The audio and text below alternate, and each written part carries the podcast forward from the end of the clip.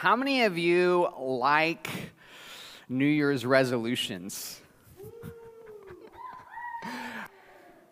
have you ever have you ever noticed that people are it's it's just a polarizing topic okay? So i'm not going to try to convince you that you have to have new year's resolutions. So for some of you that break into rashes when you think about that uh, just take a deep breath. That's not what i'm going to do. Um, but i'm going to encourage you towards something else that because of who christ is now and what we've been talking about through the book of Hebrews, and even as we last week celebrated Christmas and Zechariah's prophecy about who, who the Messiah was, in fact, that, that he was coming and that he would redeem his people, he'd become the horn of salvation. All of those things point towards the fact that, and this is what we've been talking about in Hebrews, that, that Jesus is our hope and comfort. For those of you who like to make resolutions, be encouraged. You're not being judged whether or not you adhere to those resolutions. For those of you who are fearful or perhaps you get discouraged about making resolutions, can I just nudge you a little bit? Look to Christ. He's accomplished it all. And however it is that you want to move on in your spiritual journey with Christ, then make a resolution or don't. I don't care. Um, now, for me, I, I like to read resolutions of other people, and I make a few myself, and I'm just like you. Uh, sometimes I keep those resolutions, and other times I don't. Praise God that my salvation isn't dependent on it. But one, one of the men uh, that I like to look to, usually every year, is Jonathan Edwards. How many of you know Jonathan Edwards? Okay, I. You know, he came up with 70 resolutions, not all in one year, over the course of several years, but I like this one, and it should be up on the screen there. He says, resolve. That's how he starts all of his resolutions. Resolve to study the scriptures so steadily, constantly, and frequently as that I may find and plainly perceive myself to grow in the knowledge of the same. Um, now, Puritans, especially guys like Edwards, they use a lot of words to, to come up with a simple truth, and he was resolved to study the Word of God. Now, whether you're a navigator and you like to use the five fingers of reading the Word, studying the Word, memorizing the Word, meditating on it, or applying it, or if you're like Edwards and you want to put a lot of words to that, it doesn't matter.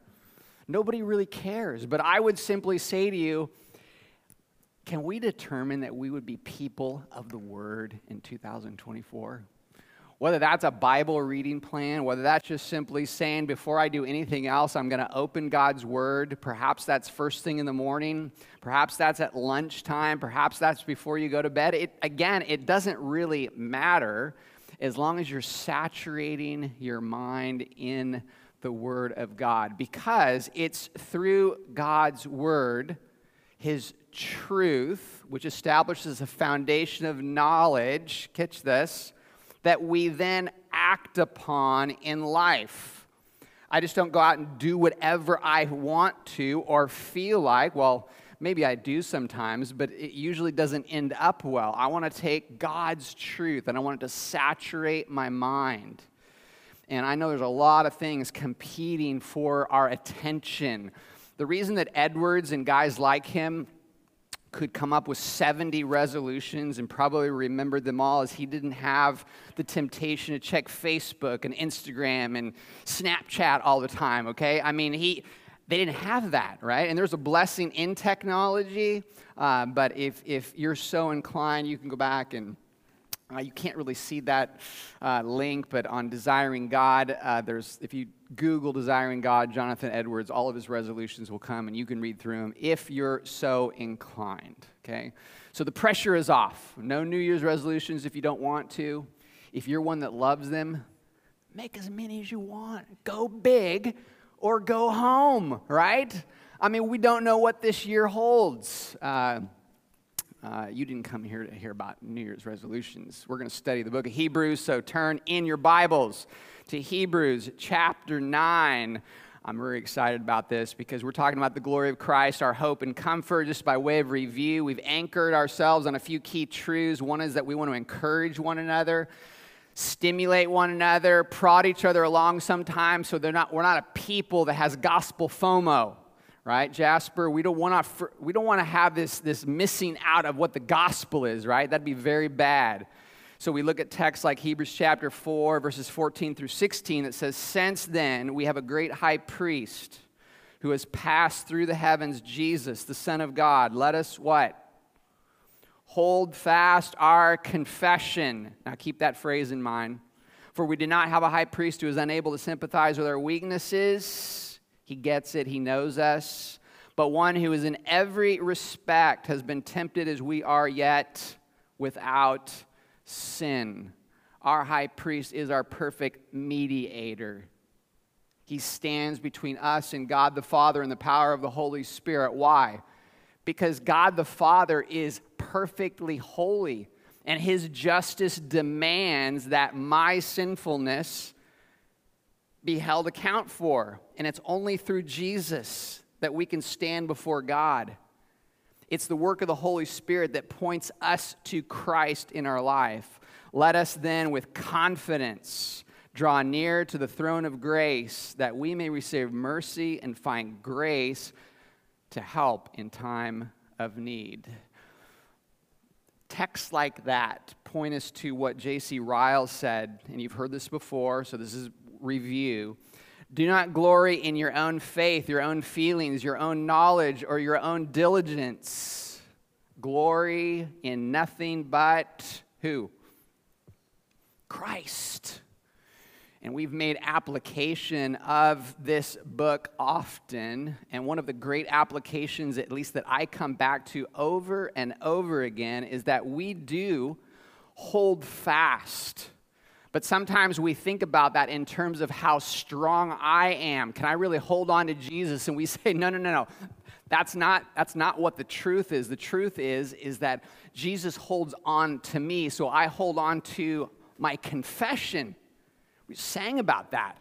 We confessed who Jesus is. So my strength and my hope and my comfort is not in the strength of my faith it's in what Jesus has done for me once and for all and his faithfulness.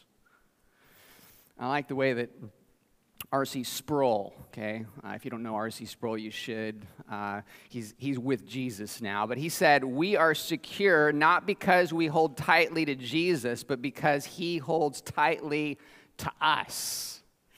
Now, going into 2024, we don't know what the next year holds, but let me tell you, there is great hope and comfort in the reality that Jesus holds on to me and to you. Today's text, okay, uh, is Hebrews 9, 1 through 10. Uh, two weeks ago, we covered the whole chapter, okay, of Hebrews chapter 8, verses 1 through 13. Uh, you remember that this is just a continuation of one long thought that starts way back in Hebrews chapter 3. You don't have to turn there, but in chapter 3, verse 1, the author is building this argument that Jesus is better. He's better than angels. He's better than Moses. He's better than the prophets. He's better than the law. And he says, Therefore, brothers, you who share in the heavenly calling, consider Jesus the apostle and high priest of our confession. So we start in Hebrews 3:1 and we're still working through this long argument. There was a brief interruption in chapter 6 where he gives this warning. That's the man in the cage, okay? From Pilgrim's Progress. Don't get caught up in your sin. We don't want that to happen. Look to Jesus. And he's going to continue. And as we look at chapter 9, we're going to break it up into three sections, but I've I've labeled this, this is my title, okay? Uh, shadow and reality. Shadow and reality. The shadow is the law, it's the old covenant. The reality is the new covenant and the person of Christ. That's the gospel.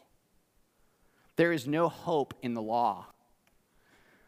There is all the hope in the world in the gospel. So if you have a copy of Scripture, you can read with me Hebrews chapter 9. I'm just going to be reading verses 1 through 10. Hebrews 9, verses 1 through 10. Now, even the first covenant had regulations for worship and an earthly place of holiness.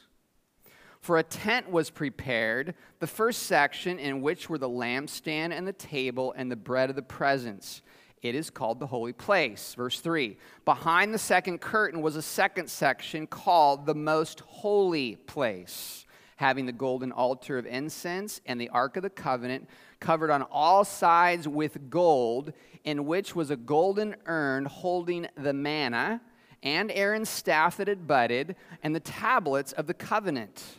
Above it were the cherubim of glory overshadowing the mercy seat of these things we cannot now speak in detail. So, if you're really interested in going back and seeing a picture of the tabernacle, you go back to Exodus chapter 29 through 31. Okay, everything that's in the tabernacle is listed there. The author Hebrews is saying, here's a summary.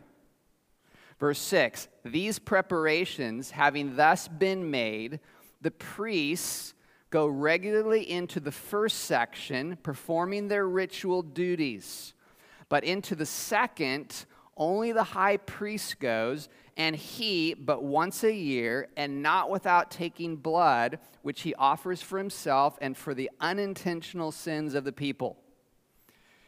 So the priest would be in the outer part of the tabernacle or the tent every day, making sacrifices. Once a year, Yom Kippur, the Day of Atonement, the high priest would go inside. He would first make a sacrifice for his own sins. Then he would make a sacrifice for the sins of the people. That's what Zechariah was doing in the Holy of Holies we talked about last week. If you missed it, go back to Luke chapter 1. Jesus is the horn of salvation. The horns that were on the altar, they were sprinkled with blood. It was the power of Jesus' blood that we're going to sing at the end of the message that we hold our hope in.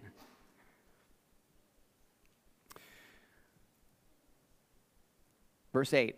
By this, the Holy Spirit indicates, I love this, the Holy Spirit indicates, yes, he was at work in the Old Covenant, that the way into the holy places is not yet opened as long as the first section is still standing, which is symbolic for the present age. According to this arrangement, verse 9, gifts and sacrifices are offered that cannot perfect the conscience of the worshiper but deal only with food and drink and various washings regulations for the body imposed until the time of what?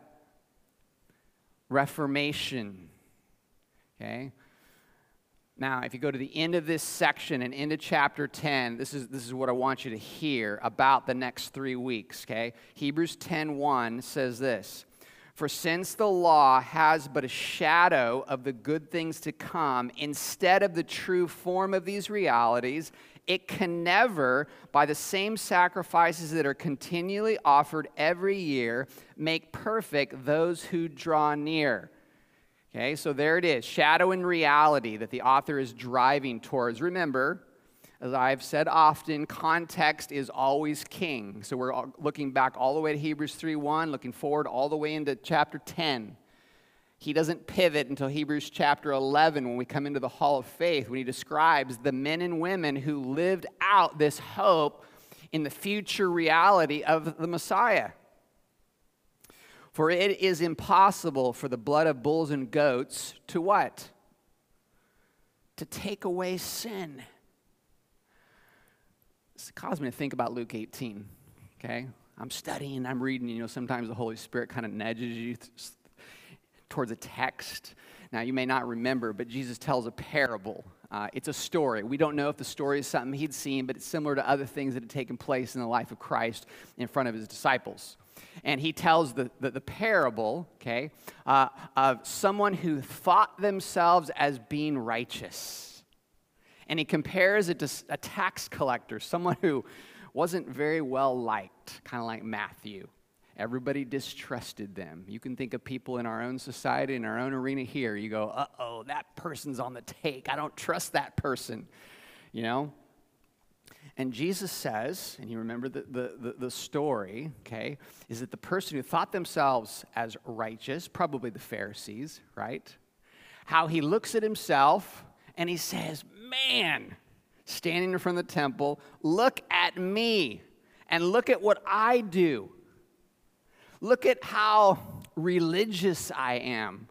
And then he compares him to the tax collector who stands off in the corner. He sees his heart for what it is. And what does he say?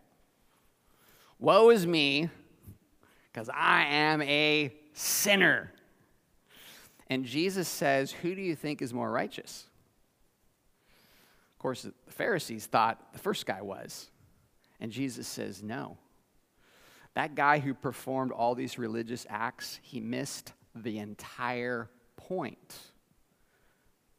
This is what we're talking about here.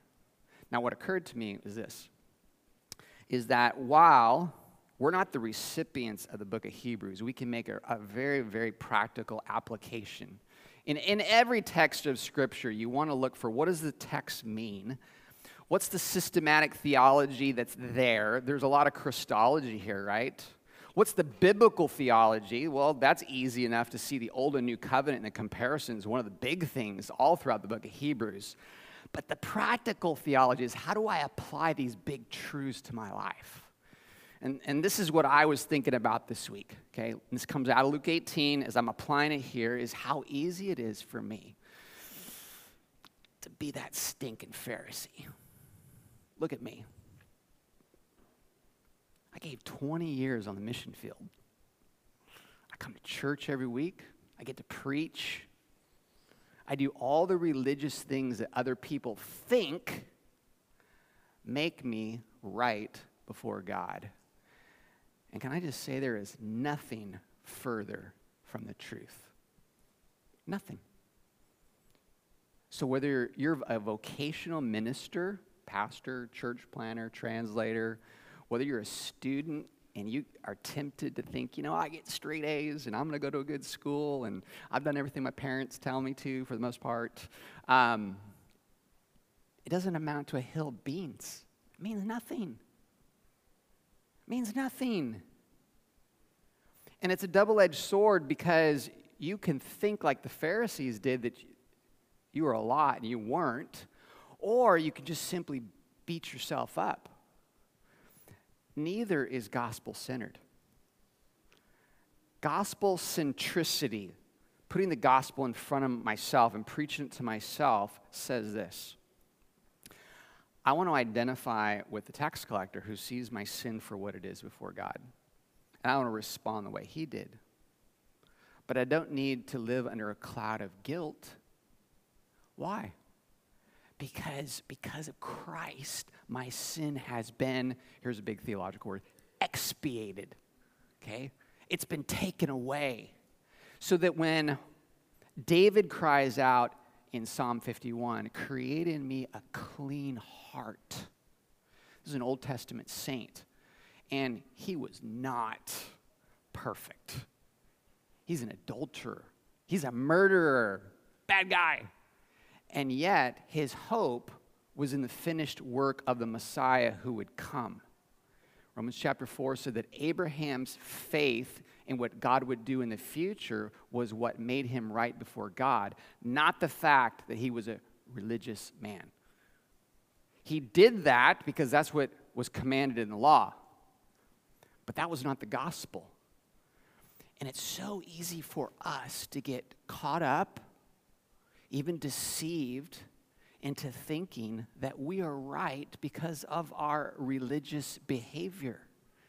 It's simply not the case. We are right because of the gospel. Thomas Goodwin, one of those good old dead guys, he was a Puritan. He said this The law, the shadow, reveals to us the will of God, yet it changed us not. But the gospel, reality reveals the glorious image of Jesus Christ to true believers and changes them into his image. There's the gospel. Calvin liked to tell his students there's, there's three ways that you use the law. The law points us to truth, it points us to, to the goodness of God. It also reveals our sinfulness, and then it makes us aware of how much we need the gospel. in this text. We're going to divide it into three sections. Uh, the old covenant place of worship in verses 1 through 5, then the old covenant practice of worship in verses 6 through 10. And again, we don't have time, but if you want to go back, Exodus 29 to 31, okay? Great summary. If, if you really, really like studying the tabernacle, go back to the book of Leviticus. It's fantastic. The third part, which we'll cover next week in verses 11 through 18, is the new covenant reality of worship in Christ. The focus is on worship, how it was done in the old covenant. Okay, that was chapter 8, Jeremiah chapter 31. The author quotes right out of there. And he says, There is a new covenant that is coming. Behold, declares the Lord. Verse 8 I will establish a new covenant with the house of Israel and with the house of Judah, not like the old covenant but a new one, okay? A new one. The big point here in Hebrews 9 is about the difference between the old and new covenant, specifically in worship, okay? Not just worship corporately, by the way. We're gonna, we're gonna draw that in, okay, just before we finish, okay? But keep, keep that in mind. It's about worship.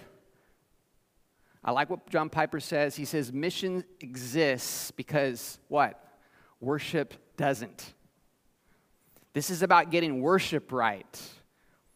It's about getting not just the new covenant right, but how we interact with God through Christ.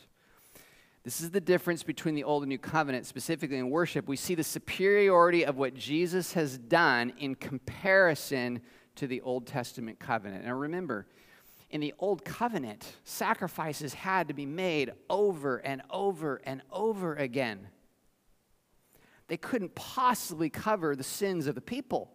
In the new covenant, Jesus comes and he dies once and for all. That's the hope of the gospel.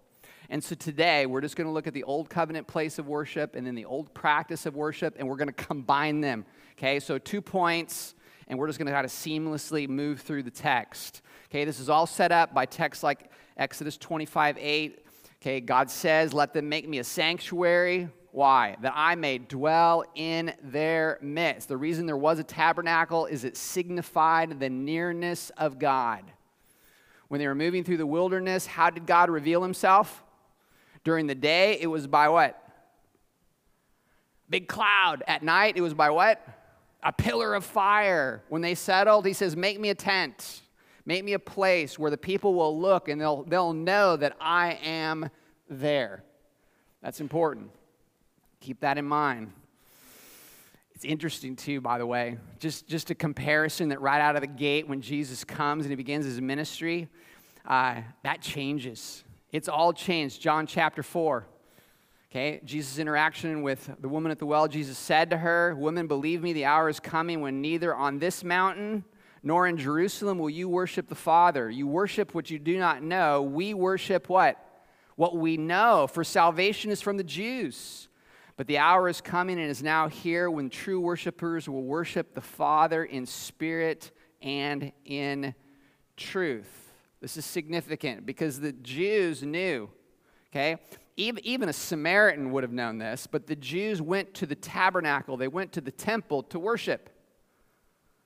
Now, I grew up in, in enough churches to know that for, for the most part, there's a lot of people that they only worship when they go to church on Sunday. And it's easy to fall into that because, because they acted like church was heaven, but Monday through Saturday they were living not like heaven. It looked a little bit more like hell. And so nothing's changed here, okay?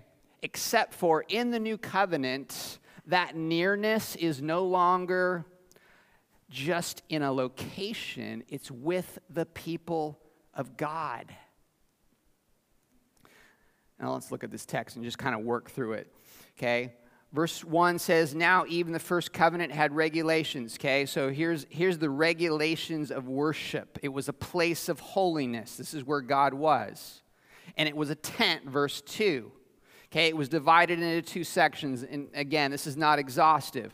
Um, this holy place, the, the, some have called it the, the, the outer place of the temple, basically had, according to the author of Hebrews, he lists three. There were more a lampstand, a table, a bread of presence. Now, some of you might be familiar with this, some of you may not.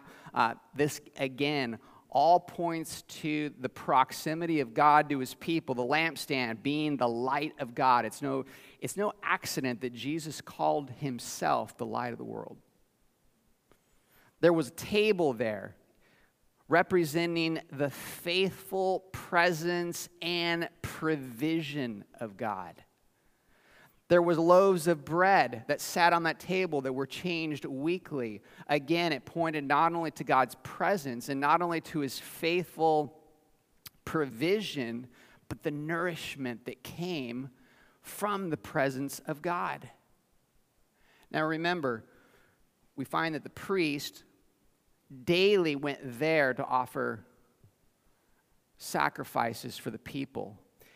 Then it says, the Holy of Holies, or the place called the Most Holy Place, verse 3. There was a, divided by a curtain. Now, most people believe that in the temple at this time in, in, in, the first century, okay, it was much more ornate. This wouldn't have been like Moses, but there was a veil, there was something that separated it. And only the high priest would go there on the Day of Atonement. He did that once a year. And it was there that the priest would offer a sacrifice for himself and for the people. The author lists these things that were in the Holy of Holies a golden altar representing what? Mediation. That's where the, the sacrifice could be made. The Ark of the Covenant. That was where God was. That's how he carried them from place to place. God's sovereignty and providence. Have you ever thought about that? Just as the Ark of the Covenant represented the presence of God to the people of Israel, it demonstrates his sovereignty, okay, his control and providence, his direction of his people. Now that's something to hold on to. And this is a shadow. Now we have Jesus who reigns sovereignly and he dictates everything that goes on in the universe. Big picture, all the way down into the smallest details of your life and my life. Now, if that's true, if God genuinely is in control, and if you don't believe that, read Colossians 1, okay? He holds together the universe with his very word. And if he were to stop doing that, the universe would just implode, it would cease to exist. But if that's true, do we need to really get all wound up when things don't go our way? If 2024 just doesn't happen the way that we envisioned it, or the way our resolutions were all mapped out, do we have to get all up in a wad? No. Why? Well, just as the Old Testament saints under the Old Covenant saw the presence of God in the Ark of the Covenant, we can rest in the reality of Jesus Christ being with us. Real time, every day, all the time. And we're ministered to through His Spirit, the Holy Spirit. There was not only the Ark of the Covenant, but there was a golden, a golden vessel okay, an urn, okay, that was kept inside the Ark of the Covenant, and inside that, that vessel was, was, a, was a piece of manna. Okay, I have no idea how that manna lasted all that time. You ever wonder about that? Okay, I'll ask someone about that when I get to glory, but there's manna representing God's miraculous provision for his people when he drew them out of bondage in Egypt. There was not only a golden vessel, there was Aaron's staff that had budded okay? Uh, and I don't know if you've ever spent any time that, but that represents not only God's design for the priestly line, but the supernatural work of deliverance. Do you remember when Aaron's staff budded? It was before Pharaoh. You can go back and read, read the story in beginning of the book of Exodus. And we've talked about this before that we serve a supernatural God. He's at work in the world. We believe in a spirit world, and God is at work even when we can't see Him in supernatural ways. And even in the Old Covenant, the people of Israel saw that. But today, we can be lulled to sleep and sort of thinking, oh, we just have this sort of physical world where God's not at work. And listen, my friends, He is indeed at work. There was not only a staff there, but there were the tablets. Okay? What do the tablets represent? God's Word. God's Word originally given at Sinai, or the Ten Commandments. And now what do we have? we have His Word, His completed Word. 39 books in the Old Testament, 27 in the New, 66 total. And so we say we feed off this because God speaks to us through this. And finally, the cherubim. The cherubim, the angels. Uh, if you want to do a fascinating study, just go into your Bible software and just type in cherubim. There's just paper after paper after paper that's been written on, on what the meaning of the cherubim inside the Holy of Holies is all about and this, this is my takeaway, okay? Uh, it's all about worship. Okay, the cherubims were there to make sure that worship was done right. They were there to guard over the altar. Their wings actually covered the altar. They were there not only to worship God, but to make sure it was done in the right way. I think that Jesus is nodding towards that in John chapter 4 in his interaction with the woman. He's saying, Listen, you think you know how to worship, but you don't because you can only worship in spirit and in truth. And so you hear me say things like, hey, get into your word, be people of the word, read your Bible, study the word. Why? Well, because it's because from that that we worship in spirit and in truth, and we just don't go along with every fad, every new paradigm, every new model that comes along. And what's faddish today will be gone tomorrow, and there'll be something new that will replace it. Sometimes it'll feel mysterious. Other times it'll just feel very Gnostic, like there's some special knowledge there. There is nothing new. It's right here, and it's the gospel. Hebrews chapter 8, this gets to the point, right? Now, the point in what we are saying is this this is just review. We have such a great high priest, again, don't want to miss that, who is seated at the right hand of the throne of the majesty in heaven, a minister in the holy places, in the true tent that the Lord set up, not man. Very interesting. So originally, God tells Moses, set up a tent. And then the true tent is set in the very presence of God.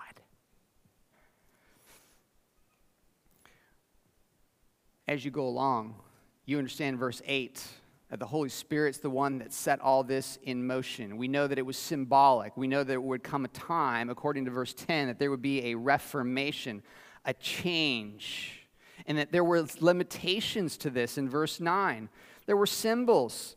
And according to this, it says gifts and sacrifices are offered cannot, what? Perfect the conscience of the whisperer. Man, am I glad that I don't have to bear a guilty conscience because my sins have been dealt with. But the old covenant had no capacity to do that. And guess what? Our version of the old covenant, which is just legalism, okay, whatever version we're trying to, to peddle, it doesn't deal with our conscience either. Our conscience is only soothed by the reality of the gospel. It's the gospel that brings forgiveness. It's the gospel that brings healing. It's the gospel that brings hope. Don't put your trust in what man gives us, put your trust in what God has given us here. Now, I told you we'll get to application. Here's the, here's the application, okay, of these first 10 verses. Obviously, he's comparing the old and the new covenant. Okay? Number one, the new covenant gives us boldness in the gospel. Paul speaks to the church at Corinth in 2 Corinthians 3:16. And he says, "But when one turns to the Lord, the veil is removed." Go back and read all of 2 Corinthians chapter 3. It's about ministering in the new covenant. And he's saying, when you read the old covenant, it doesn't do anything. But when you turn to the new covenant and the gospel, it takes the veil away. That gives us boldness to speak the gospel into our own lives and as the primary tool for ministry in those that we minister to, whether that's in our home, in our neighborhoods, in our ministry, ministry arenas, in our churches, in our schools. It's the gospel that we point towards, and it, new covenant gives us boldness. Secondly, the new covenant makes worship both corporately and personally new. What do I mean by that? Well, 1 Corinthians 6:19 says, "Do you not know that your body is a temple of the Holy Spirit within you, whom you have from God? You are not your own, for you were bought with a price." Most of you know this. So glorify God in your body.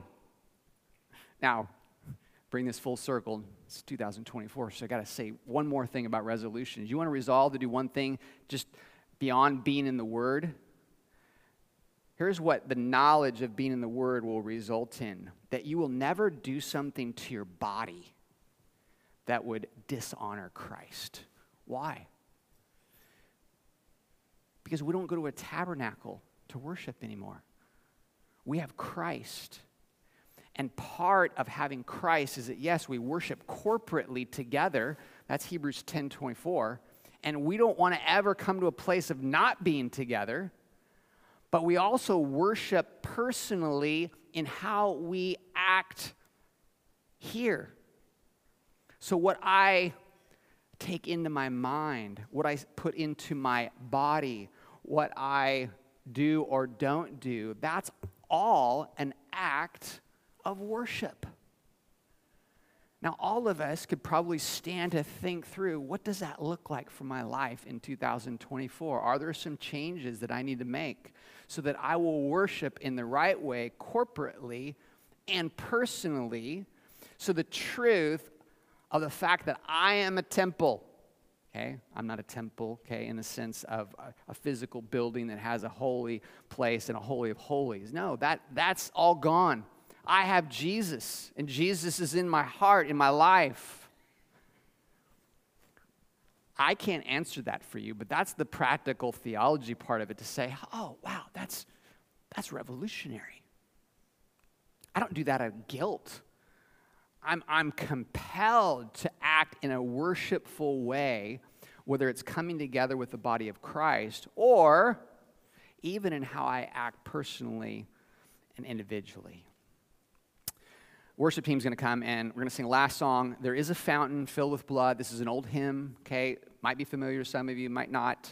Uh, what i want you to think about is this is that it's only through the blood of christ which he inaugurated in the new covenant the new promise that we can find true meaning in life, whether that's this year, next year, the year after, 10 years from now, 100 years from now, and on into eternity. Alistair Begg says Jesus is the one who ultimately and finally explains to us the story of our lives.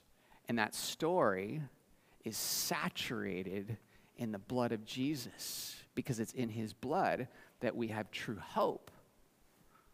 It's in his blood that we glory in his sacrifice. God bless you in 2024.